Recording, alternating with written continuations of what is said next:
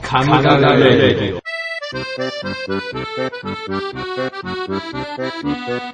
はい、こんにちは。こんにちは。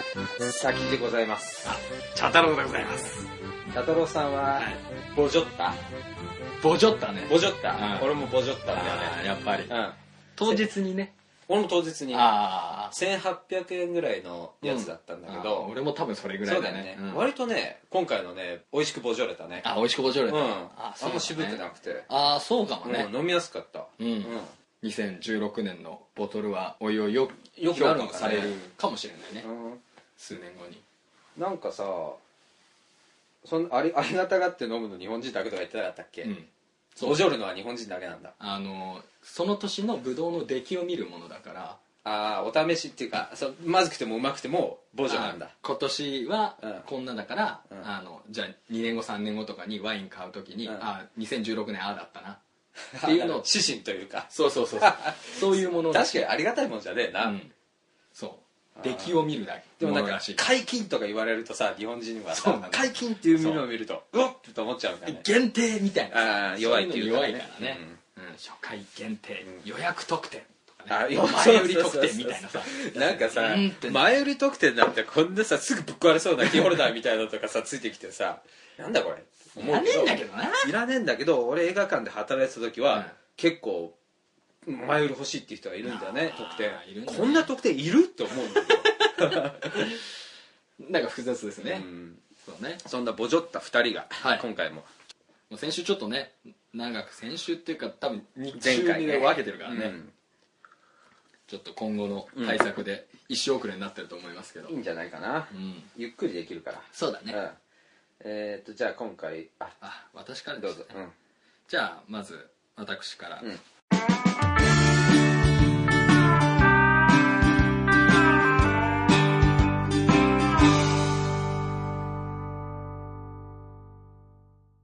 旅ラボさんの記事です、翻訳すると摩訶不思議世界の予想外なことわざおーあことわざねことわざ、うんこれまであの訳せないあああったね格言みたいのやってあたけど、のエロー・フランシスさんだっけ、う んエロフなんだっけエロ エロフランシス・ビッチさんっていう人の本じゃなかったっけ なんかねそうだったかな そんな名前じゃなかったような気がするなそっかうんそんな挑戦的な名前じゃないと思ううんで全部の国のなんかいやらしいことをつなげちゃってそんなことそんなわけねフランシスは普通だもんフランシス え家うんちょっとねみ見失ってたね、でもねピサンザプラあがピねサンザプラねうんバナナ今使ってるそうピサンザプラ使ってない使う機会ないもんねない今回はですね、えーまあ、ことわざということで、うんえーことわざとは不思議なもので、うん翻訳すると全く意味がわからないものになることがありますああそうなんだねうん、日本で日常的に使われているうん「猿も木から落ちる」うんうん猫をかぶる」のようなことわざも文字通り読んでみるとなかなか面白い言葉です、うんまそあ、うだねちょっと猫をかぶるはさすがに分かんなそうだねわかんないそうだねどういう意味なのってうなっんちゃう頭に乗せるのみたいになるもんね、えー国によって独自のことわざがあるようにそれぞれの表現からは全く新しい視点が感じられます、うんそんな海外のことわざや言い回しを紹介しますはいということで、うんあのー言うからどういう意味かちょっと予想してああ日本語で言ってくれるうのんそれわかった言いますんで、うんどんなことかはいはいはいじゃあその1、うんルーマニア語です、うん誰かをその人のスイカから引っ張り出すえー難しいな そのスイカから誰かをスイカから誰かをその引っ張り出す人の誰かをその人のスイカから引っ張り出す、ことわざなんでしょうんルーマニアですねえー超難しいなあのなんかその流言飛語みたいなそういうあ悪口からうんをあ違うよ実は違うんだよっていう、ああなるほどね、うんあでもなあの結構方向性としてはいいですあそうよじゃあ解説していきます、うん世界のことわざには直訳するとおかしな意味になるものがほとんどですが、うん中でもルーマニア語は桁外れの面白さへーこちらは誰かを怒らせて狂ったようにさせるという意味の言い回しあ そうだろ驚いた時ルーマニア人は顔が落っこちますし、うん嘘をついた時はドーナツを売っているほっと一息つく時は魂を引っ張っている、こんな風に面白い言葉たちがいくつも続いていへくんですーえちょっと待ってうん誰かを何怒らせて狂ったようにさせることを、うん誰かをその人のスイカから引っ張り出すどうしてそうな ったのちょっと成立が見えないよね、うんスイカを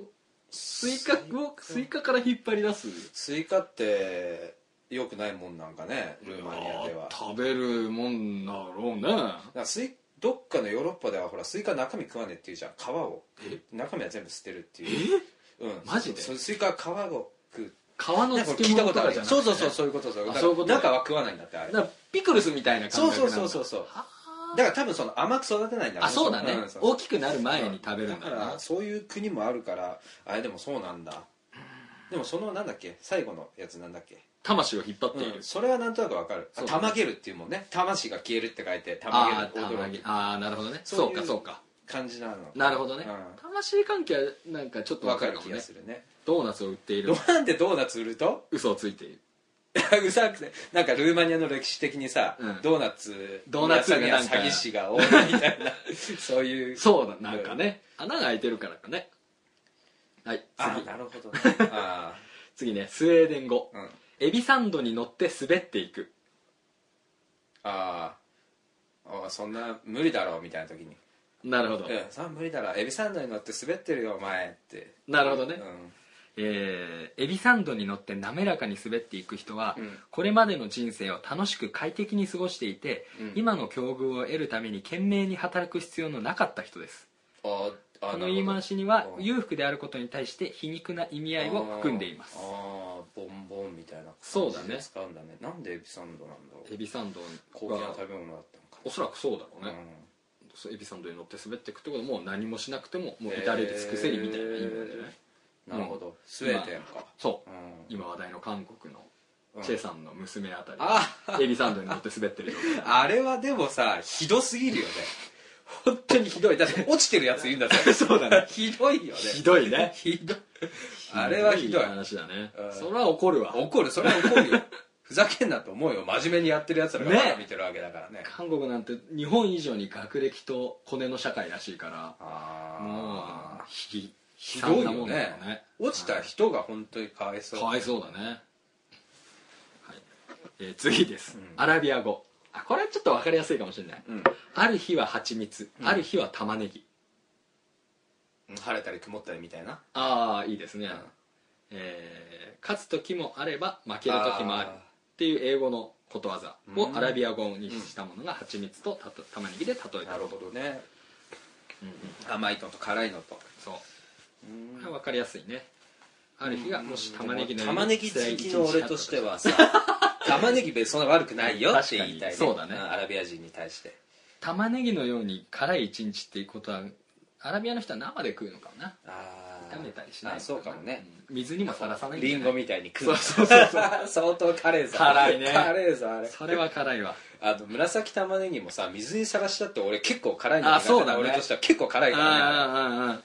次ね、うんアルメニア語うん私の頭にアイロンをかけないで これはねあの、ああまあまあまあって感じそれをされたらどう思うかみたい私の頭になだからさアイロンをかけないで無理があるわ ふうじゃないですね何燃え たの違うな火吹きかけてあの、うんパーマかけないでってパーマやめてあなるほどね、うんヘアアイロンとかあるもんねそうそうそうそううんパーマやめてっていうことそそうどのタイミングですかわざわざうだな えー意味はイライラさせないでという意味あ誰かがイライラするような質問をやめない時や、うんあなたの気持ちを逆なでしようとしてる時うんに冗談っぽく使います、あーちょっと頭アイロンかけないでよっていうのそうそイライラさせないでよかう、うん、ちょっと長いなで でももさそういうことわざもう日本もそうだけど、うんニュアンスが全然伝わってこないとそうだね難しいよね確かにねうんさっきの猫かぶるもさあいつ猫かぶってるもんなって知ってるから言えるそうけだど、ね深く意味を知らないとちょっと難しいね確かにああねいうのそれ実際に使ってるとこ見たいよねそうだねああいうのんとか全部そうだけど一さ、応ねなんかあの現地の言葉では書いてあるんだけど、うんアルメニア語が読めねえんだよ、だよねほあ全く読めないねら A とか M とかじゃないからね なんかくさび型文字みたいなまあ読めない ね読めないね読めないしかもアルメニア語ってどどこの国の それすら分かんないんだけ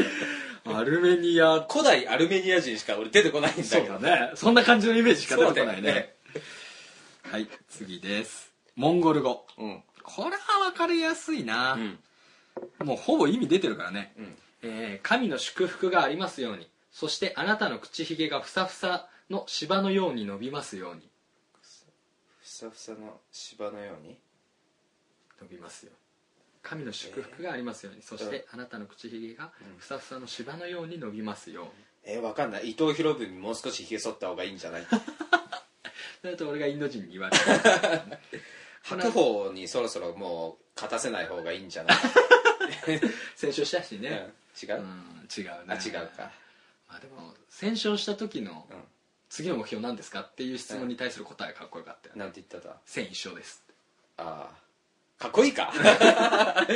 当たり前だけど当たり前だ次の石を取りに行くというこの貪欲さがいいねそうだねまあ遠藤に負けたけどあそうだね、んはい遠藤ちょあでもまあ4勝3敗かえーっえと、ー調子いいよ、うんうんあごめんはいどうぞこれは誰かがくしゃみをした時の丁寧で紳士的な祈りの言葉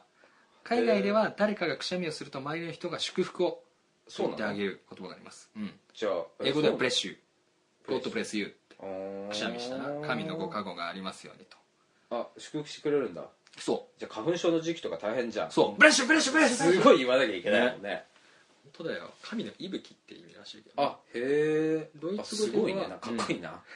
ドイツは、えっと、多分ねこれ「月春で入っうんていうのかな神の息吹、うんそれ神の息吹なんか「ファイナルファンタジー」に出てくる呪文の なんか神の息吹ってねありそうだよねねうんこれが決まり文句だとしかしモンゴルではそれでは短すぎるもうなんか足りなかったんだろうね、うん神の祝福をじゃというわけでくしゃみをした人の口ひげがよく伸びるようにという心からの願いを付けうん加え意た味わかんねえんだけ意味どわかんねえひげ伸びることがいいことなんだモンゴルでははねあー俺はちょっとあの毎日損なきゃいけないから仕事行く時すげえ面倒くさいけどねあーなんかね大正時代ぐらいに戻ればねいいのにねあみんそうだなね紳士はひげ生やしたんだああねけどね、うん、ちょそうだねっと俺まああんまひげ生えないから ああそうだねそれ羨ましいなと思うよ毎日ひげ剃るのめんどくさいうん めんどくせえよ永久脱毛すれば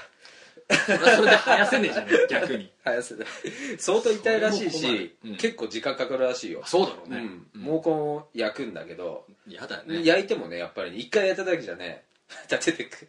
だって、せっかくさうんトニー・スタークみたいに入るのにさあーそれをもったいな生いよねかせるタイミングがなくなっちゃうからないもんねねうんそっかモンゴルではひげはあれかひげ生えてるのは割といいいいここととななんんだだな次ペルシャ語うんえーあなたのレバーをいただきますえ怖い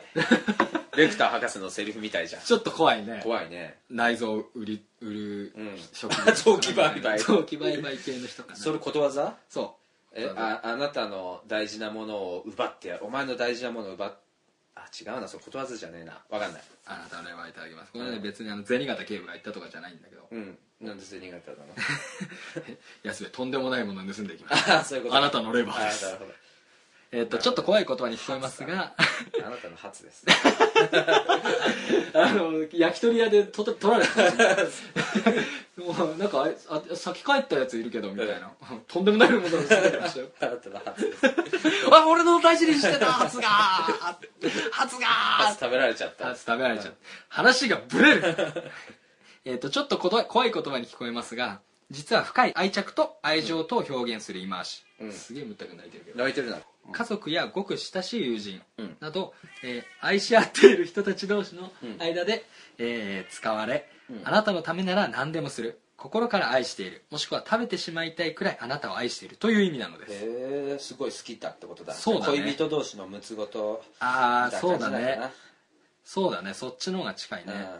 あレバーをいただく大事なとこだからねレそうだね感想をねうんそういうことかハートを自分のハートを分けられたら、あなたに半分託したいみたいなそういうようなイメージなのかなすげえなんか大丈夫これ大丈夫大丈大夫丈夫あ本当はいじゃあ次ですね、えーコロンビアスペイン語、うん郵便配達員の靴下のように飲み込まれるえー誰に飲み込ま れるえーことわざでしょはいえーちょっと働きすぎるは良くないよってことああなるほど、うん履いてるうちにうんそうそう靴下がどんどんうそうすり減っちゃうというすりかな減っくなちってっゃちゃううなくなってっちゃうとみたいなねいうかうんこれはですねなんと信じられないかもしれませんが、うん猛烈に愛しているという意味へえ考えてみましょう郵便配達員は毎日長い距離を歩きますうんあちこち歩き回る間に靴下をた、も靴下はもたつきくしゃくしゃになってブーツの中に飲み込まれてしまいます、こそんな風に愛情に溺れ支配され飲み込まれていってしまうそんな感じを表しているのでしょう多分分うんそうねということでうん難しいなそれ意外だね、うんレバーをいただきますと同じような好きすごい好きってことなんだ、うんへえ配達員の靴下のようにななんで郵便配達員の靴下なんだろうなもっとい歩きい回るだから飛脚の旅のようにあ そういうことか飲み込ま なるほどね、れる、うんそれえっ、とえーコロンビアスペインうん難しいな時代はなんか国の背景があるんだあるんだろきっうとねうん大体、全部そんな感じだよねうん、うん背景わかんないとピンとこないねそうだね、んアルメニアはアイロンを使ってるからまあわりかし近代の言葉かもしれないあそうだなうんそうだそうだ確か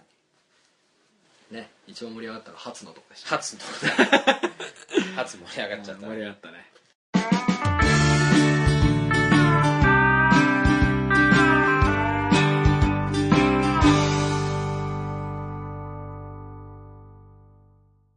この前あの BS でやってたたまたま映画見てのその映画がねうんすごいねなんていうのかな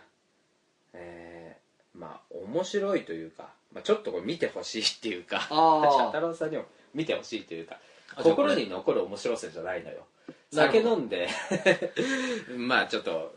酒飲みながら見るのにすごい適してるような映画だったもんでカトンボ映画ですかではないかとうんだいぶ近いねこれあー近い今回この内容をはい茶太郎さんに伝えるとともに、はい、こう聞いてる人にも、うんちょっとこの魅力がね、 うん 素敵な魅力が伝わればいいかなと思って、なるほど今ね回これ解説あしていくんだけおど、願いしますその映画は「はい君を」まあこれ「フンヌ」と書いてうん「フンド」と読むんだけど「うん君よフンドの川を渡れ」っていう映画ほ見たことあるう、ね、ないない、どこの国のやえつ日本のへえ映画で1976年昭和51年公開の、えっと、西村敏行っていう人の小説が原作はのあは映画なんだって、あはあうんへえ配給は松竹でうん主演は高倉健、おお、うんでジャンル的にはねこれすごいねあのいろんな要素がねほんと凝縮された映画なのよ、うんまずサスペンス、うんアクション、うんスリラー、うんミステリー、うん恋愛の要素とこの、うんハードボイルドの要素も入ってくるんだねで最後にこう欠かせない要素として、お笑いっていうのが入 ってくるえらい詰め込んだね詰め込んであるのよこれすごい娯楽映画なのよ、あなんかね最近ジョン・ウー監督がリメイクするだかしないだかって話もーあ、れうん、なんか聞いたことある気がする な出てるらしいんうだ、んでまあで内容的にはね、うんまあざっくり本当にざっくりあらすじ説明するとう、ん無実の罪を着せられた高倉健演じる検事の森岡って人が、うんまあ、真実を探るために警察の目をかいくぐったりしながら、うんあまあその自分の冤罪を晴らすようなうんスリラーサスペンスうんになってんだけど、うん最初に度肝を抜かれるのが、うんタイトルがガッと出た時に流れる音楽なんだけど、完全にねファンクなんだ 16ビートのものすごい軽快なファンクが流れ始めて「君をフンドの川を渡れ」っていういかついこのタイトルの文字が出てくるんだけどそれ全然合ってねえんだファンクとそのいかつい文字とでまあ衝撃を受けるわけだ最初見た時おどうしになんだこれってけめっちゃ軽快なファンクなのそれ結構かっこいいんだでこう高倉健が街の中こう歩いてるわけようんうんかっこいいあの感じでねあのかっこいい感じで肩で風切ってああ肩で風切って歩いてるわけよ、でそうやって始まってまずビビるもうそこでインパクト大なのね,、うんそうだもねうすぐおっと引き込まれちゃうんだけどでまああの登場人物はその森岡さんって検事のうんうん主人公森岡さんこれ高倉健、うんうんで、えー、とヒロイン役の東波真由美さんっていう人がいるんだけどはあこれは中野涼子、はあはあうん、で、えー、矢村警部っていう、えーまあ森岡をこう追い詰めていくようなうん警部役が原田義雄ほうほうほうほうほ他には、うん、と大滝秀治とか田中邦衛とか出てんだよねうまあ往年のそうそうそうそう当時のね、ううんん、70年代席巻したうんどの映画にもほとんど出てるからねそうね大滝秀治なんてほぼ出てるから ねその当時の映画に確かにねうん、まあこんな感じなんだよねうん若干この話を追いながら、うんこの注目ポイントあ面白ポイントをあ茶太郎さんに紹介してあるりんだがとうけございどます天智の森岡がうんうんこう肩で風切って歩いてうん高倉健ね森岡高倉健なんだけど電話かけてると突然女の人が「あの人犯人よ!」って突然叫ぶの街中でで高倉健「えっ?」てなるでしょあの人私のうちに強盗に入って私を強姦したのよみたいなことを言うんだであの刑事官が来て高倉健警察署連れて帰った でまあ身に覚えないかそうだらねうん、取り調べ室であのそんなことしてないっていう、で冤罪だって言うんだけど、うんあのーそこに田中邦衛が入ってくるんだよね、うんうんあのその田中邦衛もなんか被害者なんだってなんはかあカメラを盗まれたっていうあーうんことでその田中邦衛演ずるね横道刑事か、まあ、その横道が入ってきてあーで面倒させられるんだようんで刑事も何人かいてうん高倉健もいて森岡もいてこの中にあんたのカメラ撮った犯人いるかっつったらその森岡のとこ指してう「んあいつだおおいつだおいつが俺のカメラ撮ったんだ」みたいな感じで言うんだよでそこでもうなんか罪がねだいぶあーあのこいつだろうみたいなそうそう雰囲気になるわけだ刑事もねうんでその森岡は、まあ、取ってないから、うんもう家宅捜索して調べてくれって言うんだ、うんうんうんうんで、まあ、森岡と一緒に刑事たちと一緒に森岡の住んでるとこ行くんだけどそこ出てきちゃうんだよねなるほど女の人が盗まれたもんとかそのカメラとか、うんうん出てきちゃってもう完全にはめられたなってここで気づくのよ森岡は俺はめられたってうんうんでその刑事の隙を見て、まあ、窓から逃げ出すんだけうんど、うんでそっからもうその逃走劇が始まるわうけんなるほどうん、で森岡は指名手配にもなっちゃううんうんだよね警察の目をねかいくぐりながらうん証拠をつかんで、その最初に宝石取られたって言った女の距離を突き止めるんだ、ははははでそれが能登だっていうほかうらほうほうほう能登に行くわけ、おうおうおううんその手がかりを得うんにうんうね、んで能登に行くんだよでこの時にまた流れる音楽があるんだけど、まあこう警察に見つかんないようにあのこうこそこそというか、うんうんまあ、こそこそってわけじゃないけど、まあ、結構シリアスなシーンなんだけど、この流れる音楽がまたなんか軽快な音楽流れるんだよね陽気な すっごい陽気な音楽流れるの、すごい不釣り合いなんだけど この音楽ね真剣なところで何度も流れるの 全然合ってないんだけど正月映画かなんかなのかわかんないであのまあその能登で、うんその女うんこの女は佳代って言うんだけど、はいはいはい森岡は佳代の実家まで行くんだけど、死んでるんですよ佳代が、あ実家で実家であそう何者かに殺されちゃってんだよわざわざ東京まで出てきてたのにそうそうそうそう元に戻って死んでるそう元と々死んじゃうでそれをあの森岡が発見するんだけどそこでね佳代のうちの中ちょっと調べるとその田中邦衛これは横道なんだけど、うんと夫婦だったってことが分かるんだそこで、おーおーおーおーうんであいつら夫婦グルで、うん俺のとこはめやがったっうんうんうんて思ってでそこにずっといると まあね殺人犯にまた疑われちゃうからっつって、まあそりゃそうだねうん逃げるんだようんね、で佳代の手紙から横道刑事が北海道にいることを知って、うんうん北海道そにう北海刑道事だったよねまあ、純と蛍北海道に置いてあそういうことた、うんあそうかそうそうだそうねだか当ら時はねうんうん北海道に行くんだあー盛岡もなんか東京にいたのになんか バッと散ったね2人ともそうなんねだよしかも能登と人と北海道の人がまあ結婚してるわけだからまあ、東京に東京に出てきたんだろうねだろうねうんでまあ盛岡もちろんね、うんその死んじゃってるわけだから、うんさらに容疑かかっちゃうんだよ、うんうんうんその火曜殺しまで盛岡のせいにされちゃうんだよね、で射殺命令まで出ちゃうんだ もうデッドアライブなの、急にじゃねそうデッドアライブなのよ、んでもうジャパンだよなそうそうそうジャパンなんだけど撃ってもいいってねあの刑事の会議の中で捜査会議の中でね、うんもう生死は問わないからとりあえず森岡捕まえろって、まあそんなスこキとャンダルないスキャンダルだから検事が検事が現やった役検事がそうそう本当に殺人までやってるとまあならないと思うけどでも映画の中ではねもう生死不問になっちゃうもう捕まえてくればい勢いでなそう70年代はそういうのあったのかなそう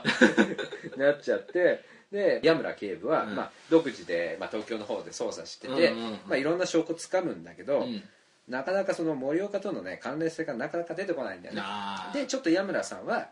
うんもしかしたら縁なのかはめられたんじゃないかな森岡はってちょっと疑い始めるんだ、うんうんうんで、えー森岡の方はふと昔にね自分が担当した事件を思い出すのよはあはあはあそれはあの製薬会社の社長とうん議員が、まあ、癒着してる議員がはいはいはいはいいてその議員の方が突然ねビルの窓から飛び降りたっていう事件をを担当したってことを思い出してで矢村警務の方も一緒に捜査したんだけどうんうんちょっと怪しいんだってうん突然飛び降りるここれ一体どういうことなんだ確かに自殺としか考えられないけうどんうんうん実は何かあるんじゃないかってお互いその森岡も矢村もあー別ルートで気づくそとうそうそうちょっと気づくわけよ、うんうんうんでその話はそこで一回終わっちゃって、うん今度森岡がね北海道行って、うんうん横道さん田中邦衛うんを捜査するんだけれども森の中歩いてると、 鳥獣有害鳥獣駆除のなんか係の人が、まあ、猟銃持ちながら歩いててで「ああんたもしかして」ってね指名手配されてるかあーはいはら森岡じゃないのかってバレちゃうんだよはいはい指名手配犯だってことが。うんうんうんでそこで森岡はその猟銃持ってる人を乗して猟銃奪 うしかもね卑怯なんだよ「うっ!」とか言って具合悪い風に見せかけて近づいてきたとこ殴り倒す ケンさんあまあ でも銃持ってるからね銃持ってるから相手はね危ないからうん危ないからねの猟銃奪ってうんこうのしてうんでのした次の瞬間女の悲鳴が聞こえるおう「キャー誰か助けて」とでふと見ると木の上の方にこう女の人が捕まって助け求めてるこれが中野涼子演じる遠波真由美なんだけどまあその時は女の人がね「キャー」と木に捕まって「助けて誰か助けて」と言ってるここで問題ここで茶太郎さんに問題です、はい彼女は一体なぜ助けを求めていたのでしょう下お正解よくわかった ねいやそれしかないかなと 銃使うにもねそうなんだよ熊に襲われてたんだね真由美さんめっちゃコメディ そのクマはさちゃんとクマだったあの着ねぐるみだすっんたげえ着ぐるみだった完全なる着ぐるみで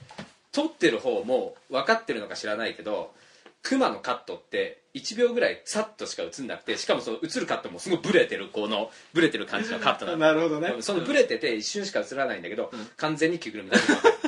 た まあその熊をねうん猟銃で撃退するうんだけど まあもう長い逃亡生活で、うんしかもずっと外にいるから、そうだね疲れちゃってパタッて倒れちゃうんだねあー女の人を救った時に森岡うは、んで東波真由美さんがうん自分の家に連れ帰って、よく大のす男るんだ大の男を抱えて帰ったね そうなんだよ、 うそうなんだよでももう次の瞬間ベッドでこう寝てたからさあー連れてきたんだすろうごいなそのパワーあったらクマやれたよ ねやっぱ素手じゃさすがにあそっ かスイッチゃね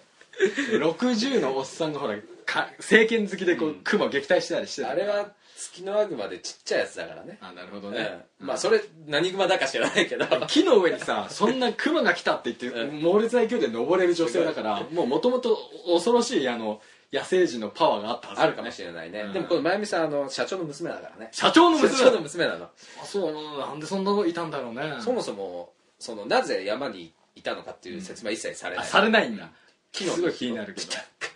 あとにかく一切説明されなわいかったまあいいやそれでもうこの時点で結構面白いでしょ そうだねうん、熊出てきた時に俺すごい面白いなと思ったのツッコミどころ満載だもんねそうなのよんでもねそれがね面白い ねこの映画見る上でそれが重要だろなるほどねうん面白いですよ実際そうだねあのガードをしないでガラ空きにしといていつでも入ってきていいよってそういそうう状態にしてあるってことだよねそうあの真面目な話なんだよ冤罪を晴らすために捜査するという、ん主題は非常に真面目なの高倉健の演技も真面目なの真面目なのうんやってることが怒ることがねおかしいんだよね 怒ることがおかしいんだ事実は小説よりもきなりってことだねそうだねうんで、えー、真由美さんの家に行くんだけど、うんこのお父さん東波、えー、と吉典か、うんでこれね大滝秀治なんだけおおど出たそう大滝秀治さん、警察に通報しちゃうんだよね、ああそうだろうんうね、指名手配犯だから、うんでその警察に通報するんだけどその時の真由美の態度からねちょっと真由美が森岡にちょっと惚れてることに気づいちゃうんだああ、まあクマからうん救ってくれたから救ってくれたから、うん気づいちゃうんだそで複雑な気持ちになるんだね、吉野典さんは、うんうんうん社長は、そうだな、うん、で何の社長なんだろうね北海道鮭のなんかなん何の社手広くやってるっぽいあ感じだった本当にうんで鮭からいくら鮭まもでやったり、うんいくらもやってあの山の幸とかいろいろなやるってほたどんじゃないね北海道だからねそう議員に出馬するって言ってたしねあうんあなるほど鮭でねのし上がったんだろうね 仕上げでのし上がったんかなそれはねわからない警察に電話したことに森岡途中で気づくから、うんはい警察が来る前に東波家を脱出するんだよね、はいはいだけどまあ党だしあのなかなか逃げきれなさそうなんだ、ああなるほどね、うん警察も来ちゃうしそうだなでまたこの時ね真由美がうん颯爽と助けに来るんだけどおまたここで問題はい彼女は一体何に乗って助けに来たでしょうかクマ残念トラクタそーのトうラクちター1、うんまあ1番はいバイクに乗って助けに来たうん2番車に乗って助けに来た、うん3番自転車に乗って助けに来たじゃあ3番じゃない4番うん4番もあるうん馬に乗って助けに来ま だた正解馬に乗って助けに来ますまゆみがクマも一時違いだ ったじゃん熊じゃ逃げ切れねえだろこれまゆみがね馬に乗って助けに来ることによって、あの森岡うはん窮地を脱すること本当にに目立たない逆に目立つと 思うよ馬に乗った男女が逃げてきましたって証言集まりやすく目立つとない思うよで二人はね山中の洞窟に逃げ込むのそこにまたクマが現れるんだろ後々ね、うん熊現れるね ただ話の流れの中でうん追って説明あそうしていくよ、うんそれは 山中の洞窟に逃げ込んで、うんうんそこに森岡を隠して、うん真由美は家に戻るんだけど、はいはい警察に追及されるんだけど、うんうんその白を切り通すんだねなるほどねあその時ね、まあ、ここで恋愛の要素入ってくるのああまあ、あの洞窟の中で真由美とのセックスシーンがねあるわけあそ青う 激しい、ね、缶あでも洞窟の中だから洞窟青缶じゃないね穴感普通のセックスかなそうだね、いやどうなんだろう洞窟の中でも洞窟ホテルでセックスしたら普通のセックスだかあらじゃあ普通のセックスじゃない普通のセックスだね、まあ、この時多分生挿入しただろうね、まあそうなないもんね、うんまあ、そういう顔してたもんね真由美も生で入れられてますみたいな顔してた相当えぐい内容になってるよね途端 に途端にえぐい洞窟話の中でさ、うんでも岩肌痛いよね強烈な刺激が背中にあるだろうね、うん痛いと思うけど痛いだろうねまあ、生挿入されてたんだよね真由美があーされてたと思うんだ天国と地獄だねでまあそんなセックスとかしてたから、うん警察バレちゃうんだ匂いで もしたいかあ後つけられちゃうの真由美があ、ーうん、なるほどねあ森岡に食料運んでくるとでああバレちゃって、うんちょこれもまたびっくりするんだけどね、うん本庁勤務のはずのねあの矢村警部ねあ北海道まで来るんだあーあそそううじゃあ通報を受けているぞってなったのかうなうんん矢村警部聞いてう、んでこの時ね熊が出てくるんだよね そう熊が出てくることによってねピンチ脱出することができるの2人は熊の混乱に生じて逃げるまあ正しくは、まあ、そうじゃないんだけど、うんまあざっくり言うとねいや矢村警部捕まっちゃった時に熊が出てきて矢村警部襲われて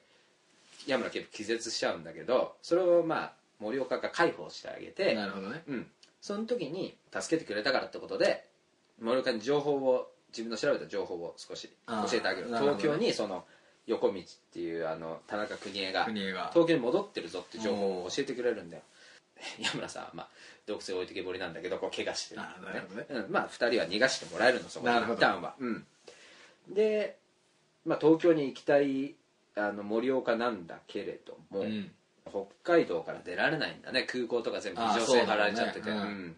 で北海道から出られない困ったなって時に真由美のお父さんの社長のうん吉典うん大竹秀治が協力してくれるのおここでお北海道を出るにはこれしかないと彼が提案した北海道からの脱出方法とははいここでクイズですああ出た1番はい泳いで本州まで渡る2番はい自家用の漁船を盛岡に譲るなるほど3番いかだで本州まで渡る、うん4番自家用のセスナを盛岡に譲るさてどれでしょう砂正解です セスナを盛岡に譲って北海道から脱出しろと言いますこれねさらに追い打ちをかけるようにうんすごい事態が起こるんだけどうん盛、岡はセスナ操縦したことないんだけど、うん23分程度の説明で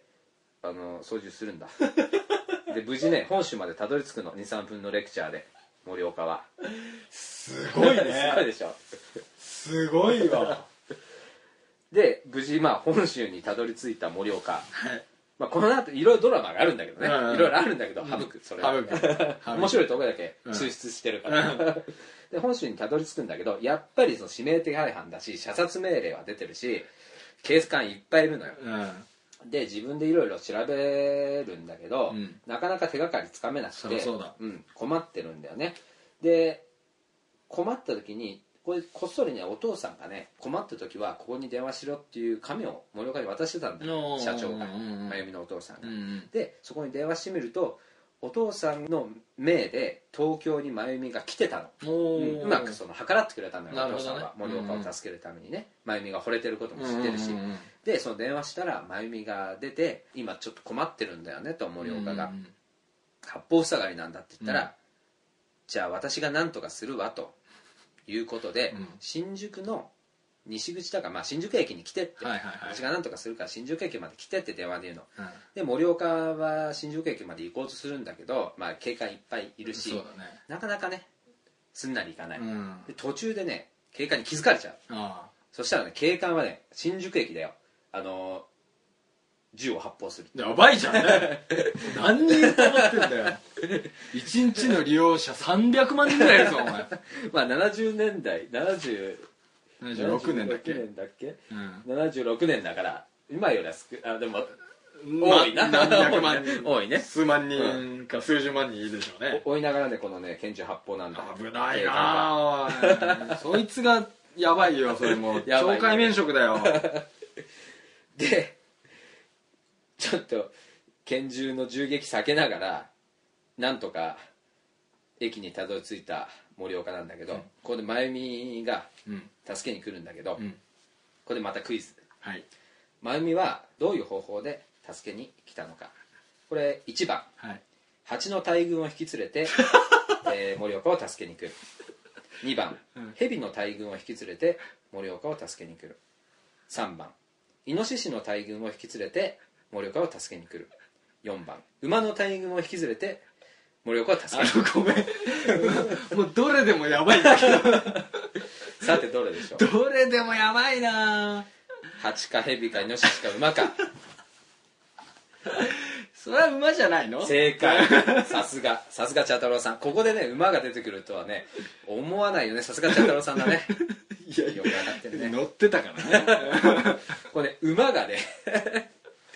馬の大群が新宿駅にドワーッとドワーッと流れてくるんだ で盛岡はその真由美のまたがる馬に乗って無事逃げおぼせるとその後ねその後その馬がどうなったかとか一切説明ないからね怖いそんであの真由美の泊まってるホテルに行くんだけど、そのホテルがまあその矢村警部にバレちゃうんだけどあ矢村警部はこの時自分で捜査進めてて完全にこれもう盛岡じゃねえなってあ思ってるのよ、よで自分で捜査進めててその別の証拠とか掴んで、でその盛岡のホテルに行くんだけど、うん逮捕するわけでもなく情報を教えてくれるの、うんで帰っていくの、うんでそのホテルで、まあ、この時なぜか真由美なんかこうその警部が入ってくる時に「いあの森岡さんいないわ」と「どうしても踏み込むなら人を呼ぶわよ」っつって一回裸になるんだよね おっぱい見せるわけだなるほどうん体を張ってねそうそうこの状態でね人呼んだらあなた困るでしょって言って、まあ、そこでもその森岡に対する真由美の愛がちょっと見て取れんだなるほどねうん、もう中野涼子ってさおっぱい OK な女優なのかどうか知らないけどさ、八坂村の時もなんかおっぱい出してたよね 当時のおっぱい女優だったんかな、結構でも昔のってさ割とあれじゃん地上波でもさうんうん志村けんのバカ殿様とかがさあー出てたっけおぱい出てたからさじゃあ OK だった頃かな割と緩かったんじゃなういんおっぱいに対する認一識括がロマンポルノとかもあっただろうしまあ、おっぱいって別にねそういうなんとかねエロいものとして、か隠すから余計にうんなんかなっちゃうんだよあねれな感じになってるのかもしれないみんなおっぱいで育ってるはずなのにねけどね何の話になったんだろうねおっぱいの話です分かってるよおっぱいの話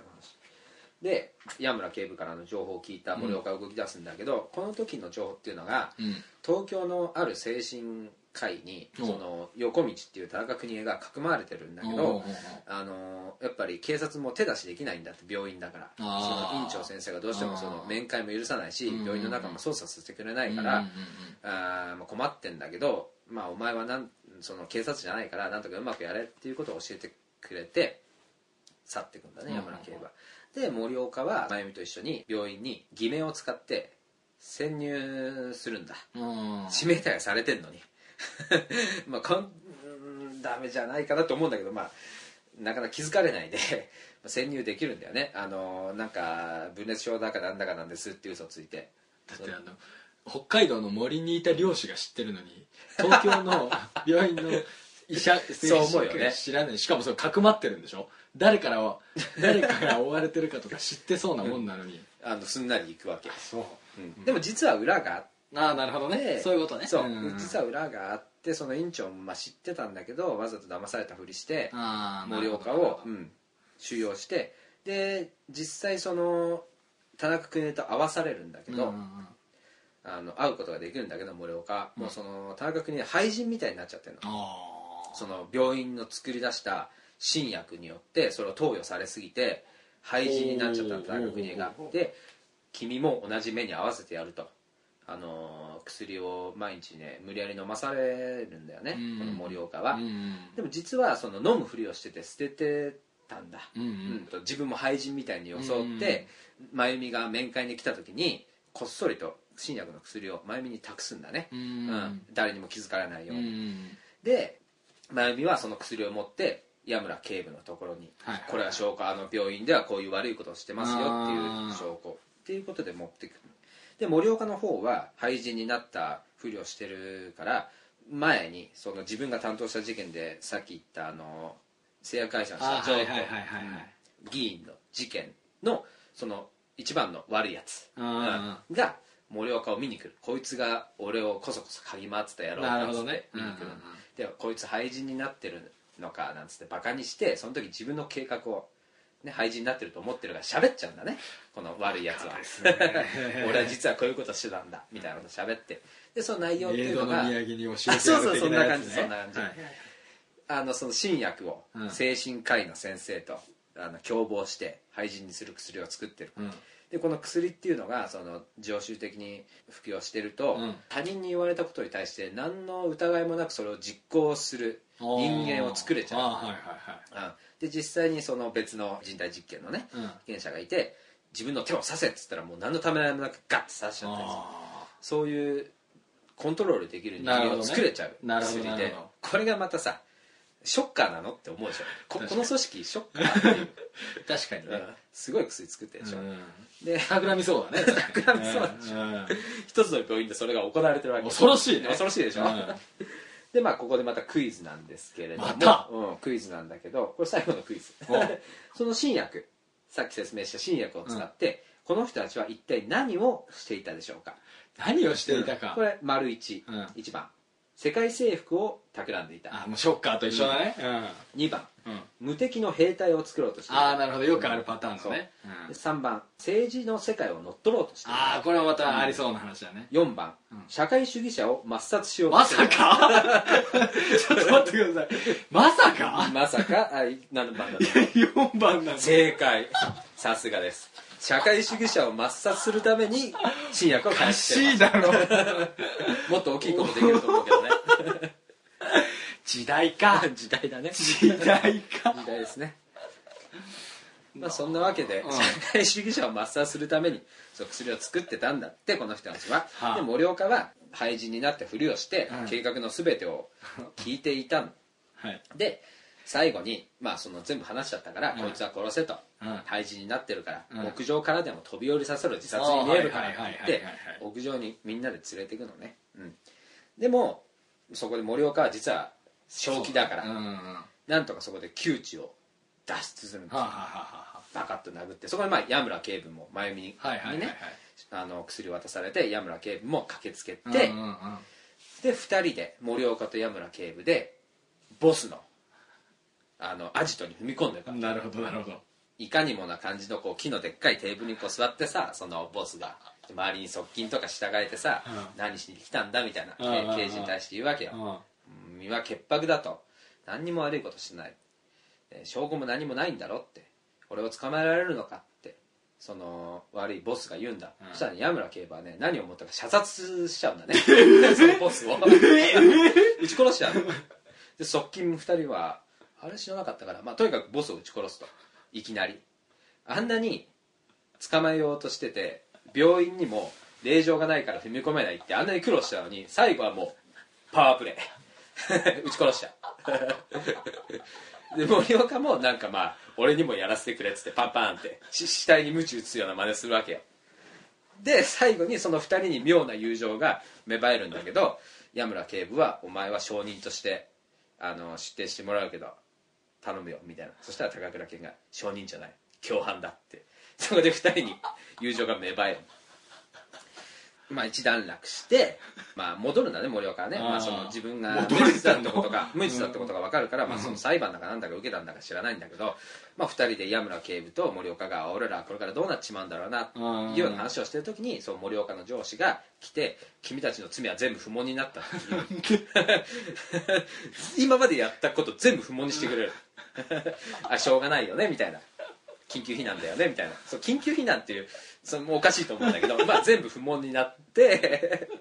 最後森岡は検察の建物から出てくると真由美が待ってて「私あなたに一生ついていくから」みたいなこと言って「しょうがねえな」ってガッて肩を抱いて歩き去っていくとこで映画終 了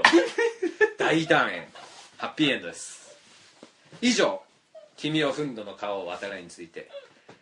解説しましたけどどうでしたあーなんか逃亡者を下敷きにしてんのかなって思いまし たね非常に愉快な映画だと思うんだがあー逃亡者を下敷きにもうなんか不要なセックス と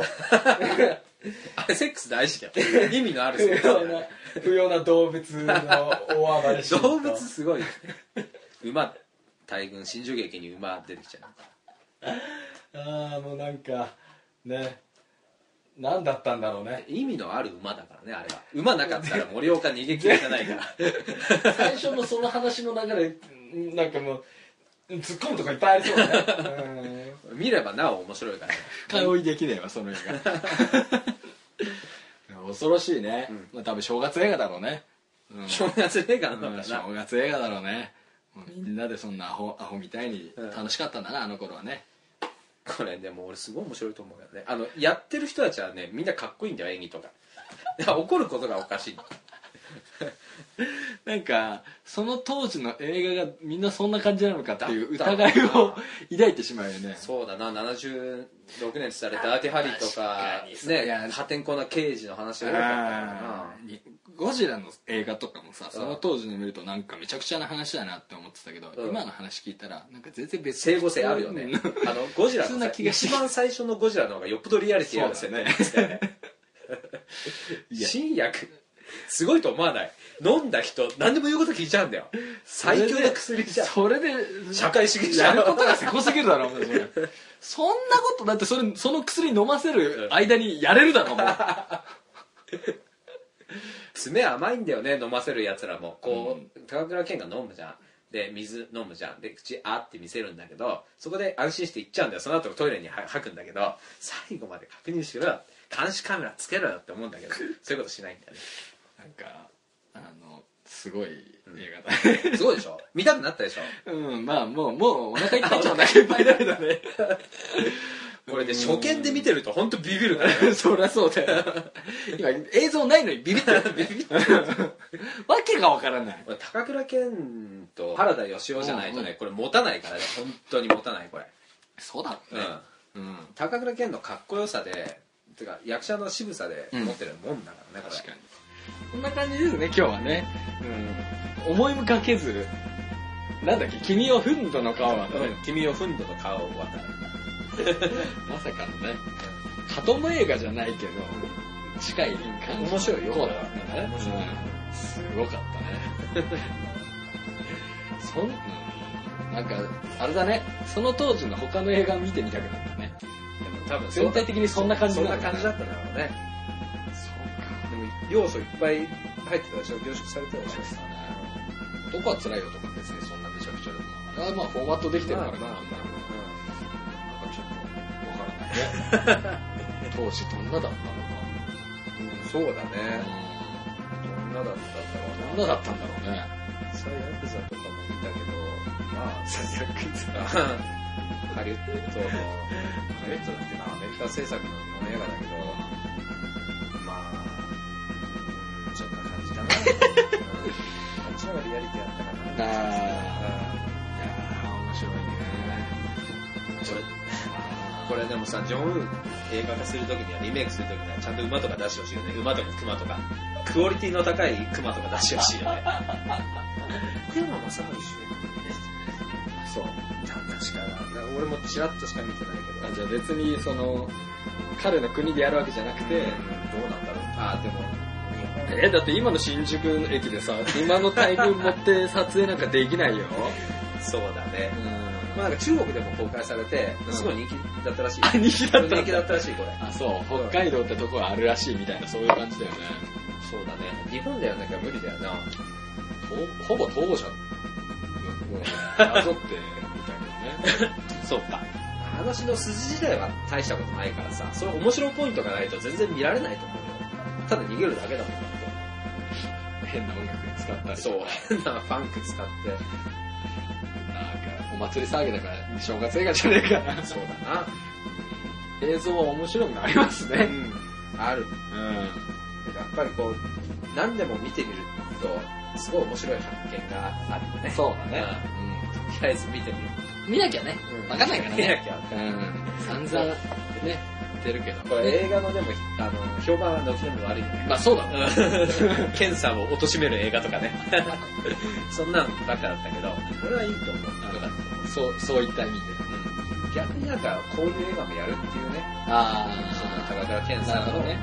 俺はすごいいいなと思ったし、別にその健さん悪いわけじゃないし、確か話に。も真面目にやって真るの面目にやってるしう、ん内容も別に俺は悪いとは思わない。まあ。で、強いて100点満点中何点え、そしたら45点とかそれぐらいになっちゃうよ。まあそこそこ高いね。 うんそうだよ。星5つだったら、まあ、2つぐらいだよね。2つ半ぐらい。酒飲みながら見るには最高。そうそうそうそうあーなるほどねまあ。デビルマンより全然。デイフィルマンより全然いい。あれだと笑うとこもねえもん。デイフィルマン。腹立つ、腹立つ。そうだね。つまんなさだね。あれイライラする。頭にアイロンかけられてるもんね、あれ。そう、頭にアイロンかけられる。完全に。役者の演技でイラつくでしょ。うん、そうだね。褒められたとかないもん。ない、褒められてもない。そうだった。忘れてた。それぐらいはっちゃけてくれれば、うん、確かにね、あれもね、なんか全然違うけど、まあいいかみたいなね。慣れればいいけどね。そうそうそう。それもない。映画尽くしの回なんだね。そうだね。じゃあ、これ見て。はい。閉幕 o